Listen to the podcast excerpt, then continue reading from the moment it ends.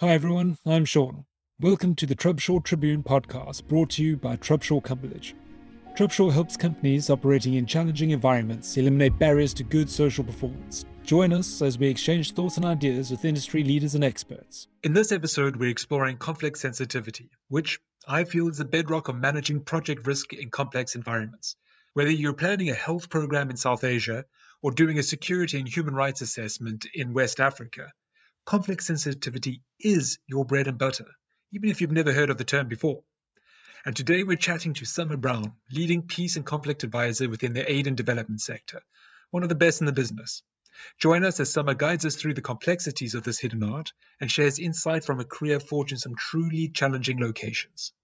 Hey, Summer, thank you so much for joining us on our podcast. How are you doing?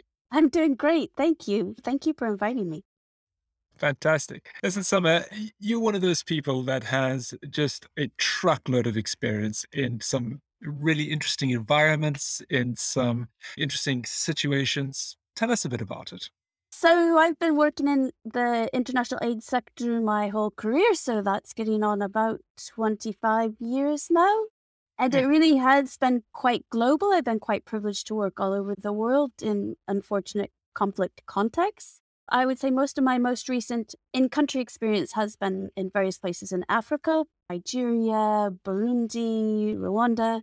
So a bit all over the place in terms of Africa. And then global experience in terms of advising organizations and national, local donors, really quite globally. So I work a lot at the moment, conflict sensitivity, peace building, the humanitarian development nexus, and the Humanitarian Development Peacebuilding Nexus, which is a way to draw together various types of interventions to hopefully deliver a more holistic approach for communities. I would say one of the things that really drives me is effective and efficient programming. How do we make programs more effective and efficient and deliver what we need to to communities to improve their world, basically? And how do we do so in a secure, conflict sensitive way? Conflict sensitivity is a topic that I kind of stumbled upon really after speaking to you a, a, few years ago. And it's one of these things that some of our listeners might not actually know it, but they will intuitively see the need for it. Tell us a bit about conflict sensitivity and peace building and how it relates to development as well. Great, thank you. That's a really good question to start off with. I think often when I talk about conflict sensitivity, the feedback I get is yes, this is just common sense. And I say, absolutely, but we're not doing it. So it, yes. it, it's, it's a reflective way to think about programming. In a nutshell, conflict sensitivity is primarily made of three components, which do overlap quite a lot in some instances with security and risk management.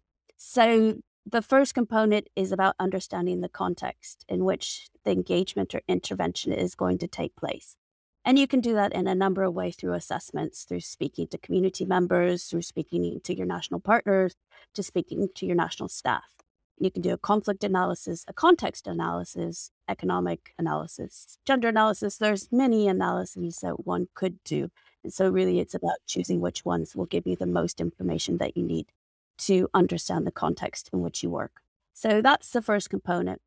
The second component is about understanding and acting on that knowledge. So, how you build programming that takes that knowledge into account. So, for instance, if you know there's a regular outbreak around environmental issues such as a drought. So, you know, mm. during a drought, the herders might move their cattle in a different direction. You know, during the seasonal changes, that that might mean outbreak of violence between those who are agriculturalists and the pastoralists. So, that's one thing you might take into account into your programming.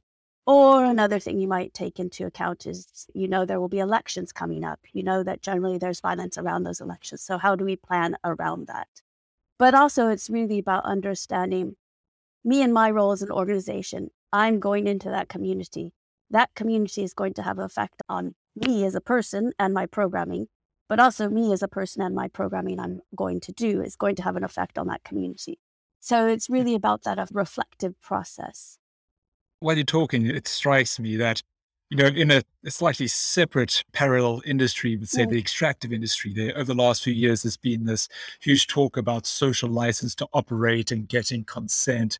And they're almost reinventing the wheel. But really, what they're talking about, it's exactly what you're talking about. You know, this is stuff that is bread and butter for the development industry, but really anyone that is going into a community where, I mean, the, using that example that you had, where I imagine if it was, say, a mine in an arid area that is also practice pastoralist farming, and they've got this great big pit that once was a grazing area, uh, just that alone can create, even if they have the best intentions in the world, that can create a tremendous amount of conflict arising from that. Sorry, that was just my kind of tangent, but it's really well, it's nuts and bolt type of stuff. And as you say, common sense stuff, but not everyone is doing it. No, I think that the point about the extractives is a really important one because it brings up an issue. If a community doesn't want you there, do you leave? So conflict sensitivity yeah. would say, yes, we should leave, or we should look at a way of negotiating with the community of what they want out of this relationship. And I think when you come to specifically extractive companies or businesses, but also international development, it, if you say you're going to mm-hmm. work in a community and then the community doesn't want you there, are you going to back down? Are donors going to allow you to back down? Are you going to lose something from backing down? Are your stakeholders going to get yeah. annoyed that you're not up? So I think it brings up a lot of ethical and moral dilemmas that are really important. And if we're thinking about serving the needs of communities, then if they don't want us there, we should probably leave. so uh, even though companies don't often leave, and I mean, you have a number of cases in Latin America where yeah. companies don't leave and they cause issues and conflict. So that's a case of where conflict sensitivity asks you on one side to do no harm or to avoid harm to the extent possible, and also build on the positive things that are happening, whether those are intended or unintended because sometimes the programs we deliver they do positive work but it's outside of what we would call the log frame or intended deliverables it does something totally unintentional but positive so are we adaptable enough to build on that so i think from a security perspective the real overlap is around risk management and how we mm. stand our risks and manage them fascinating so let's look at that whole notion of acceptance and consent of working in the community. And we'll put the extractives aside and keep on the development aspect because the principles apply. There's such an ethical moral dilemma because, especially if you're wanting to, say, do disaster recovery or aid, you should be having a net positive. But if there's a rejection or pushback from the community, that sort of conflict might be producing a net negative. So where do you stand? You know, on one hand, I know this is good for you, but the other hand, it's a case of you don't want it. Is it a case of poor engagement, or is it a case that we just haven't really understood the context, or maybe all of the above? What have you seen when you've been engaged in these type of things? So I think what you've said is quite important. We know this is good for you. We don't actually know. We can't make that assumption, right? And I think we yeah. often make that assumption because we so want to hopefully do good. I think communities are probably pretty smart on how international engagement works, right? They know they will most likely get something out of it, whether that's, let's say, travel money to attend a workshop, right? Whether that's seed distribution, whether that's food or non food items that they get for humanitarian interventions. Personally, I think the more engaged we are about having the discussions with communities throughout the process from the beginning to the end, and the flexibility of our programming to deliver what they say they need and what we think they need, and finding some kind of balance is extremely important.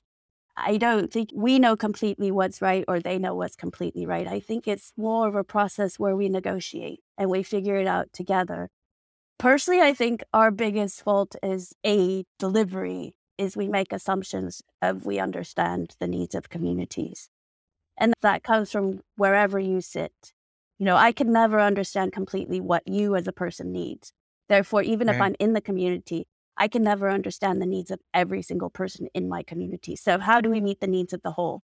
And in countries in conflict, so South Sudan is a good case, you have communities who have IDPs in their communities. You have maybe returnees coming back from Uganda you have internally displaced people, and then you have host communities. You have all those people in one community. And so, how do we build this holistic program that we tell the donors we're going to meet all these needs and, and it's going to be wonderful after we leave? How do we actually do that with a limited amount of money and time? It's incredibly difficult. And so, I think the clearer we can be in articulating what we plan to do in a realistic way and our engagement with community at different levels and even what we're not planning to do and having those discussions with communities. I think it'd be wonderful if we could go to community and say, we want to work in agriculture with you. We hope the intended outcomes are these, but we also know the potential downside are these. And really being mm-hmm. honest with communities. They know that most programs are not going to deliver what they say. They know after a program leaves, the government isn't a place to sustain those developments. If you look at building roads, for example, I think it's something, a feeder yeah. road delivered by WFP they know it's at most going to last five years because the government and the communities wow. aren't going to be able to maintain it. Right. So that's an incredible, one might say, waste of money or a temporary fix, a plaster. That dialogue, that transparent, good mm. points, mm. bad points. Let's look at it from the reflexivity of the conflict sensitivity aspect. When we had been chatting previously, we mentioned that it's not just about the security of the aid and the giver in it, but also of the community.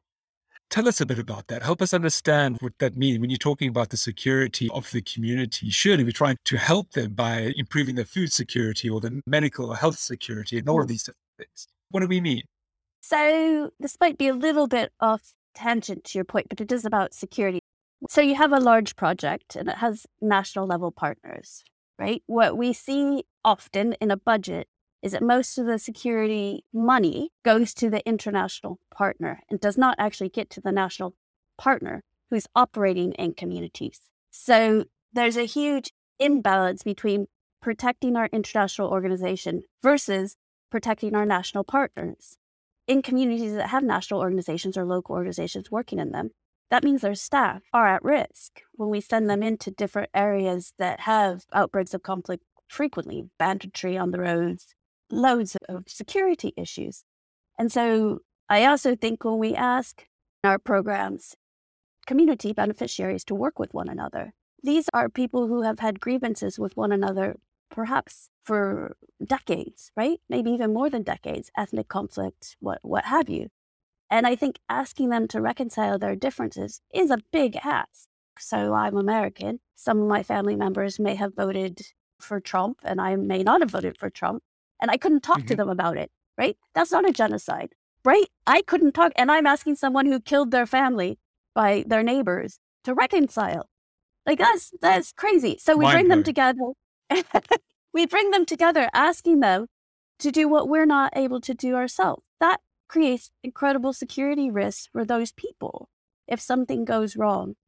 And I think with peace building specifically, it's incredibly sensitive work and peace building uh, programming is sometimes three years, rarely five years. So we're asking for this level of societal change, which is prone to conflict and mm-hmm. violent conflict. I think we like to say that, that conflict can be quite useful for bringing points to the fore and being able to discuss things. Obviously, we want to avoid violent conflict. I also think, let's say you have an education program and it's helping, let's say, girls and not helping boys. So, what does that do? That creates this conflict of very vulnerable people, regardless of their sex or gender. And you're building a system that is not whole. So, another example was in Rwanda. This is a while ago now. An education program was providing extra support to the victims of the genocide, the children of the victims of the genocide. So these children had not lived through genocide, their parents had. And you have actually similar situations in Northern Ireland. And so what you did is you created this discrepancy and this anger between children who had never lived through the genocide because one group was getting one thing and the other wasn't. And they didn't really understand why one group was being helped and not the other right? Except for this history of genocide. And that, I would say, was a huge conflict sensitivity issue. Luckily, those implementers and the donors realized that after, you know, three or four years that that was happening and were able to balance the scales a bit and provide support to both sides. So it's a conflict issue. If you look even at IDP camps or refugee camps and then the host communities, there is this tension as potentially violent outbreaks that happen because one group is getting something that looks to be more than another group. Yeah. And there's not this understanding about why one group is getting something and the other group not. So I think when we talk about security and risk management, we have to look at those really tough issues of how we're choosing our beneficiaries and how we're communicating why we've chosen those beneficiaries. Because that jealousy and envy of the other is, I think, a very human characteristic that we do not want to necessarily build on or make worse, yeah. right? No, absolutely. Not only is that fascinating, but that's complex and it's such a moving target. I guess the question I have then is if we're starting from the bottom up, how well is the industry structured? How well are donors placed to be able to take this into account? Because it's almost as though this is done post fact. Yeah, okay, well, we've designed a program. Now we're going to go in. Oops, it's South Sudan. My goodness, such a violent place. I, I think I've heard of something called complex sensitivity. Yeah, let's bring these people in. But really, should this not be at the forefront of the donor's mind? And should they not also be thinking about their own conflicts or building that reflexivity into their programmatic plans as well? Is this a thing? What is it like these days? I think it is a thing. The good thing is the concept is more well known than it was, let's say, five, even 10 years ago. So there is this understanding of what it is.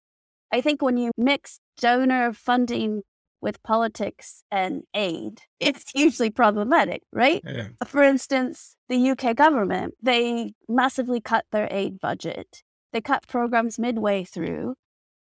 And personally, I think that's unethical. They had already delivered contracts and then they reneged on them, right? Putting loads of people, uh, beneficiaries at risk, national organizations at risk, the people who really need that funding and support at risk. And so that was absolutely not conflict sensitive but that was driven by politics. I also think when you have aid budgets, donor aid budgets tied to political cycles, I don't think that works for long term development.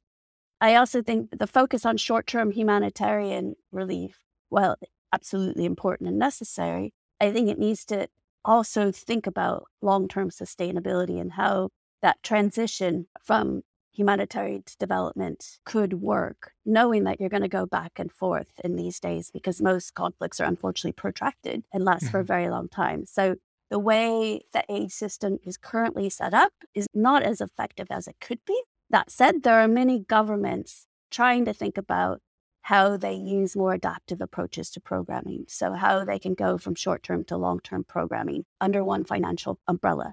I think they're probably struggling with it because they usually have two different departments and two different budgets. So you have the emergency relief budget and then the long term development budget. Yeah, interesting. I mean, it's easy to poke holes, but you know, this is an inherently complex topic that a lot of smart people are working at, and invariably you're going to get things right and you're going to get things wrong uh, as well. So if we take it down a notch, then at the country level, programmatic level, let's look at something like, say, South Sudan, because it's such a volatile place and they use a lot of subcontractors, local national operators there. What have you seen when you've needed to do work and to bring organizations along to be able to understand conflict sensitivity and build it into their programmatic planning? What have you needed to work on with program leaders? I think there's two sides, or at least two sides. So one is an international organization who oversees the full contract, right? There's lots of communication and transparency needs to take forth with national partners. I think that's one area that always needs attention because we're so pushed to deliver that we often lose track of all the pieces or communicating with all the pieces of the puzzle. So, all the partners. And I just think that's incredibly complex. As you've pointed out, it's not easy and something that always needs attention. And I think something that always, well, it's useful to have an outsider saying, Hey, did you think about this? Hey, did you think about that? as a reflection point. I think with national organizations who are the implementers of many international projects, what really needs to happen is just an open discussion about the context. What issues are they seeing? And just making sure that there's a process in place for reviewing the context, the contextual changes, the risks, the planning around those risks, and how they think about it regularly for me, the one of the most important things about making sure conflict sensitivity is taken forward is ensuring that there's regular discussions happening in teams. Because what what I've seen when we've done a context analysis or done various context exercises, stakeholder mappings, for instance, is that every person has loads of information in their head, right? It's in their head, but they're not necessarily discussing it as a team. or as a consortia. It's just in their head and that's how they operate day to day. And so taking it out of the head into a discussion point makes me understand that, oh, you've had this issue. Let's say you've had issues entering X community because it's held by the guerrillas, for instance. But I found a way around that because in my instance, I've been able to negotiate a neutral agreement that we can enter as long as we do not have the government with us. So there's all these little tricks or workarounds that I think most people have found in trying to deliver the day to day. And so once you share those tricks, I think that makes a program stronger. So are you saying that that communication and collaboration within organizations, within an implementing partner, or also between implementing partners? Because often there's more than one implementing. Well, yeah, so that's that's where I think it gets tricky because I think it needs to be with all the pieces. But you can never do all mm-hmm. the pieces, right? Because it's so complex, as you've pointed out between implementing partners, absolutely. In the same context, between different organizations, that's where your cluster systems come in.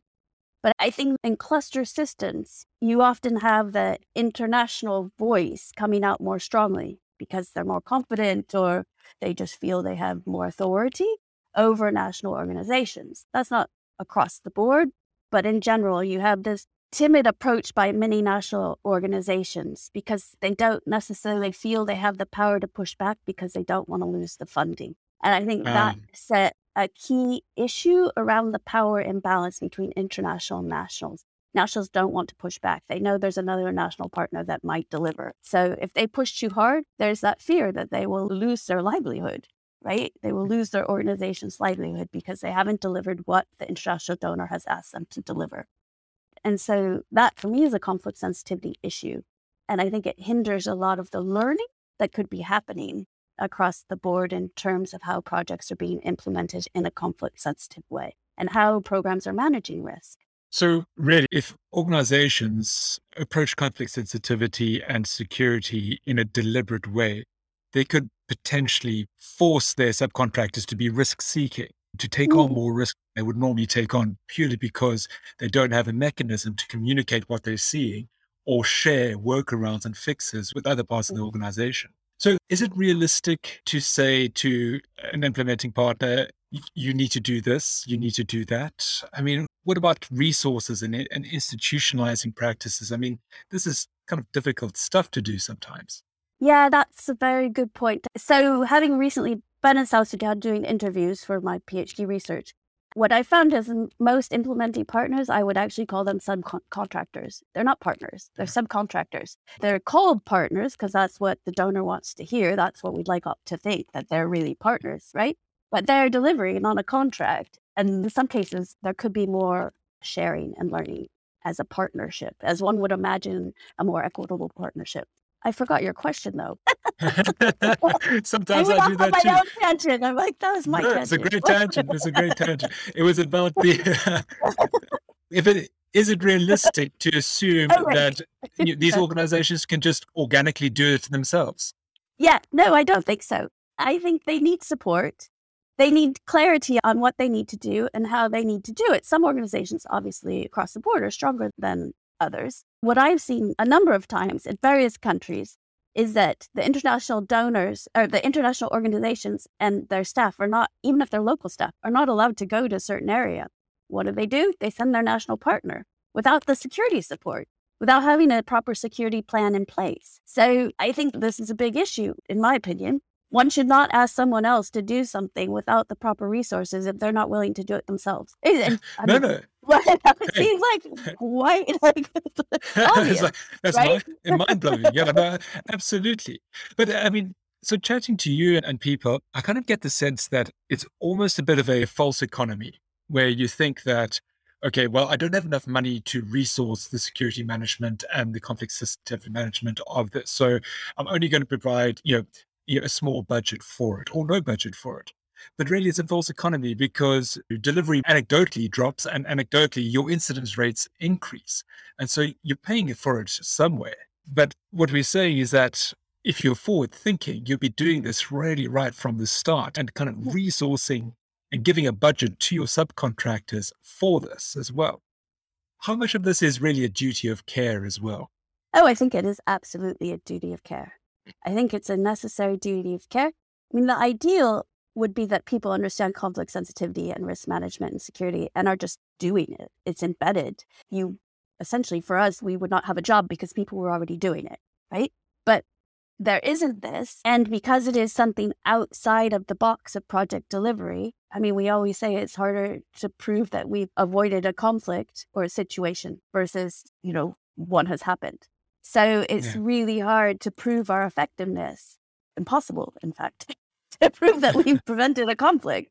So yeah. I think that's part of the problem of, of the false economy that we've created. I mean, on, on the upside, a lot of organizations know that this is important and are working towards improving on it, regardless of how small the budget it actually is to do it. They know it's important. They've seen how it can help. They see how it can build staff and partner capacity. And for me, every time I speak to somebody about risk management, security, conflict sensitivity as a whole, it's about improving awareness of the situation they're going into. And I think baseline for me, that has to be enough. And if it's just one person, you know, one person is better than zero. It's a slow, slow process, essential one, and with lots of complexities and flaws. But it's like international aid, right? We have to keep trying. Yeah. Absolutely. Step by step, standing on the yeah. shoulders of others. Yeah. Summer, that was fantastic. Thank you so much for your time and your input. Thank I found you. that absolutely fascinating. And I suspect that we'll have several more chats in the months and years ahead. But it's just a wealth of knowledge and experience there. So thank you so much for joining us. Ah, uh, thank you so much, Sean. Well, that's the end of our episode for today. Thank you very much for listening. Information about this episode and other industry news and insight can be found on our blog, the Trubshaw Tribune. If you'd like to be kept up to date about future episodes, please visit trubshaw.co and subscribe to our newsletter. Until next time.